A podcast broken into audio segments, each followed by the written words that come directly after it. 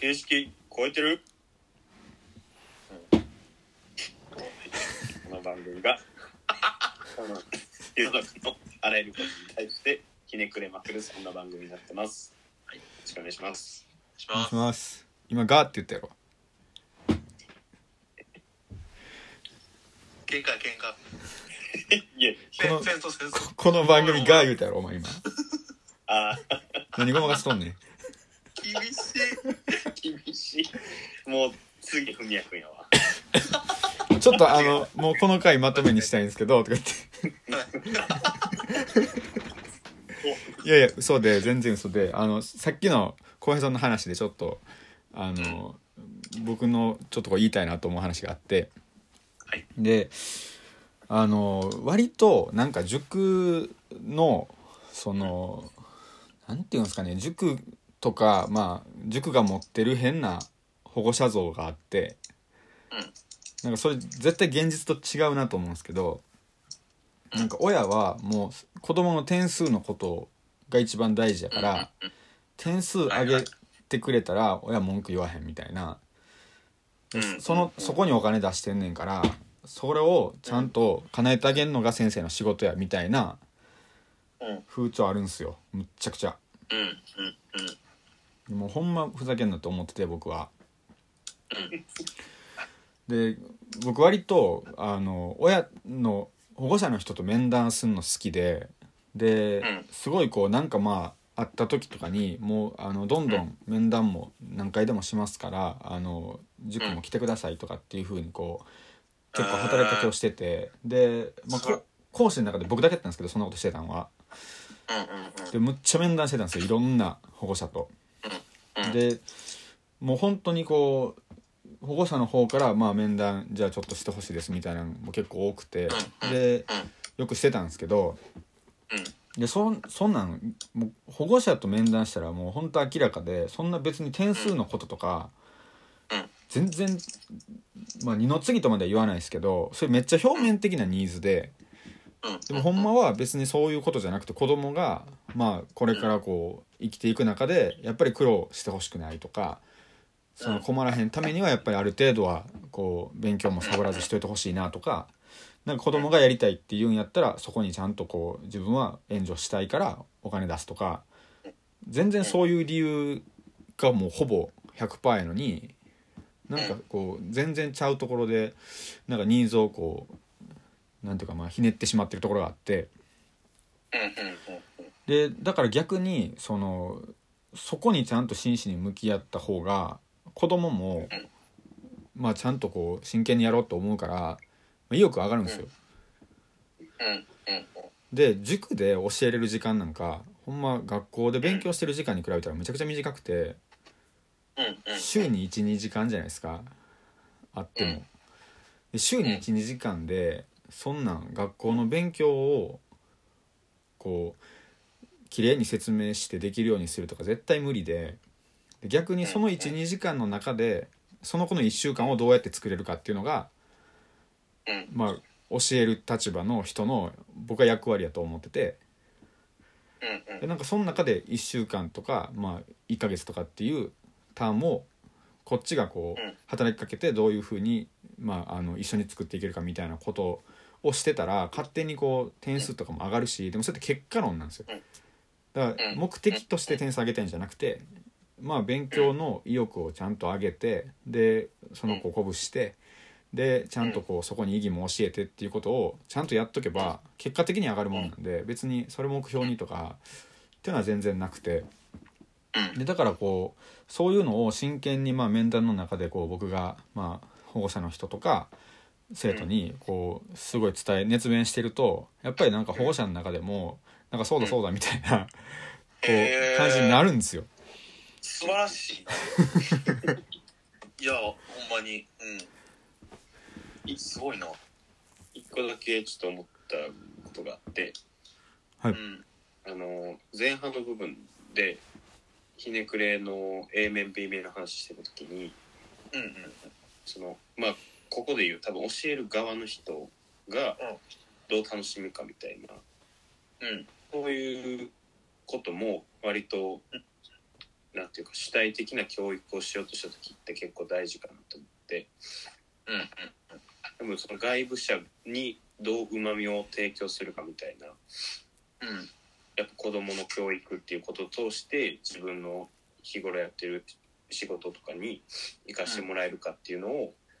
多分文也君がデザインする必要もあるかなっていうそのえー子供に対してだけじゃなくて。うんうんうんっていうところはちょっと感じたかな。まああの子供に対して熱意はむちゃくちゃ伝わったからそっちの方もなんかこうあとまあ残りの時間でデザインしてくれたらまあというかうん。俺もやるけど、っていうふうに思いました。うん。うん。なんかでもそれで言うとうん。すごいもうほんま思いっきり塾の話なんですけど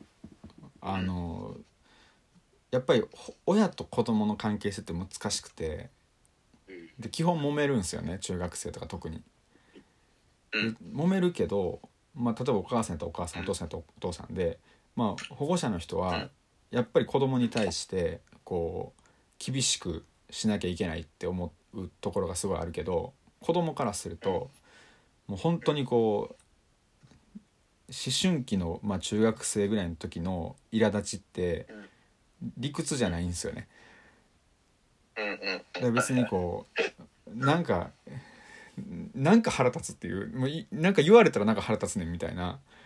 ことをもう子供はこう僕に愚痴るんですけどで保護者の方は電話でこうもううちの子ほんまにみたいなことを僕に愚痴っててでなんかその時にいやこれは2人でややっちゃうとその親と子供の関係の中でやっちゃうともうぶつかってお互いこう悪くなってるだけやからこれあかんなってすごい思うんででそれをよく僕が言ってていやこれはもうほんまに子供があのうん。そういう言うこと聞かへんとか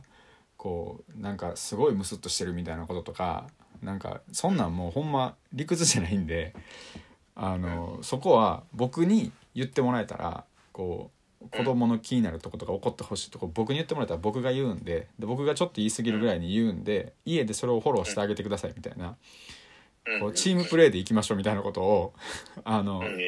結構提案したりするんですよ。でそしたらなんか頑張ってなんか「分かりました」みたいな「頑張ります」みたいな感じで保護者の方もこう言ってくれてでそれでこうや関係性を作っていくとかっていうのも結構あってで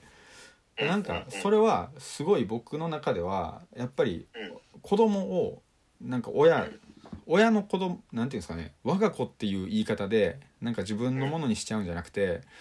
なんかやっぱり社会全体でいろんな役割の中でいろんな大人が関わる中でちゃんとみんな育てれるみたいな状況が多分理想やと思っててやっぱ親と子供の関係性だけで絶対無理なんですよそれは。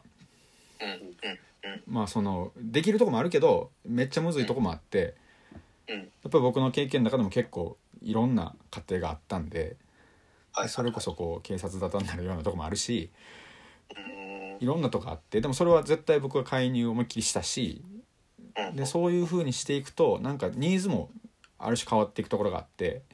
なんかこうすごい自分は夜勤で忙しくて子供見れへんから子供見てほしいとかそういうこうニーズが本当はあったけど最初はまあ点数の話しかせえへんけどでもゆくゆくこうそれを整理していくとそういうことが分かってきてでそしたらなんかまたこっちのアプローチも変わるじゃないですか。だからこう小学生とかも本当に本当に授業中全く話聞かへん子とかいるんですけどでもんすごいこうそれをまあ家庭の環境とかまで見てみるとこうシングルマザーでお母さん仕事忙しすぎてでこう相手してもらわれへんっていうのがあってだからその子はもう相手してもらえる大人を探してるんですよね。で話聞いてくれる人がいるからもうその話に夢中になるみたいなところがあってでなんかその役割って単純にこう塾講師として学校の勉強を教えることとはまた違うけどでもその子にとってはむっちゃ大事なことでなんかそういうふうなこうことを真剣に考えたらなんかいわゆる塾でされてる保護者に対する説得の方法とか保護者のニーズのなんかイメージってむちゃくちゃ当てになってなくて。っていうのをまあしなんか、うん、考えてると結局はなんか真剣に熱意持ってこの先生はうちの子供を見てくれるっていう信頼が得れるかどうかだけの話みたいな風にも思いますね。うんなんか聞いてて思ったんがちょっとはい自分がなんか文也君が言ってるような結構部活の顧問にしてもらってたイメージがすごはい。うん。ただなんか塾でそこまでしてくれるっていう認識って多分みんな絶対ないと思うし。でなんかそこの点数求められてるんやろなっていうのも自分思ってたし。うん。自分の仕事においてもなんか結構そのやっぱ売り上げが上がを上げるためにみたいな風に自分思ってしまうことが結構あるけどなんか多分実際問題なんか今ってその点数の上げ方とか売り上げの上げ方みたいなのって割とコツ的な感じでなんかできちゃう部分ってある程度までできちゃう部分ってあると思ってて。それを多分もうやっててもデザイナーやったらかっこいいものだけを作ってなんかいくらどどれぐらいなんかあのビュー数を持ってそ何パーセント売り上げにつなげるみたいなことってなんか大前提やしなんかもうそこじゃないとこにきちんとアプローチしてかへんかったらやっぱすごい難しいんやろなって思うしだから自分もデザインの関係性でいくとあの、まあ、今ちょっとコロナで難しくはなってんけどあの、えっと、単発の仕事っていうのはあんまり受けたくなくて。ああなるあのほど極力月々契約でえっとお客さんと契約結べるのがベストやと自分は思ってでもう1年契約とか半年契約みたいな感じにしてなんかもうお客さんが抱えてる目標なんか社長さんがすいませんすいませんちょっと時間がごめんなさい。もう終わっちゃいます。次行きます。すいません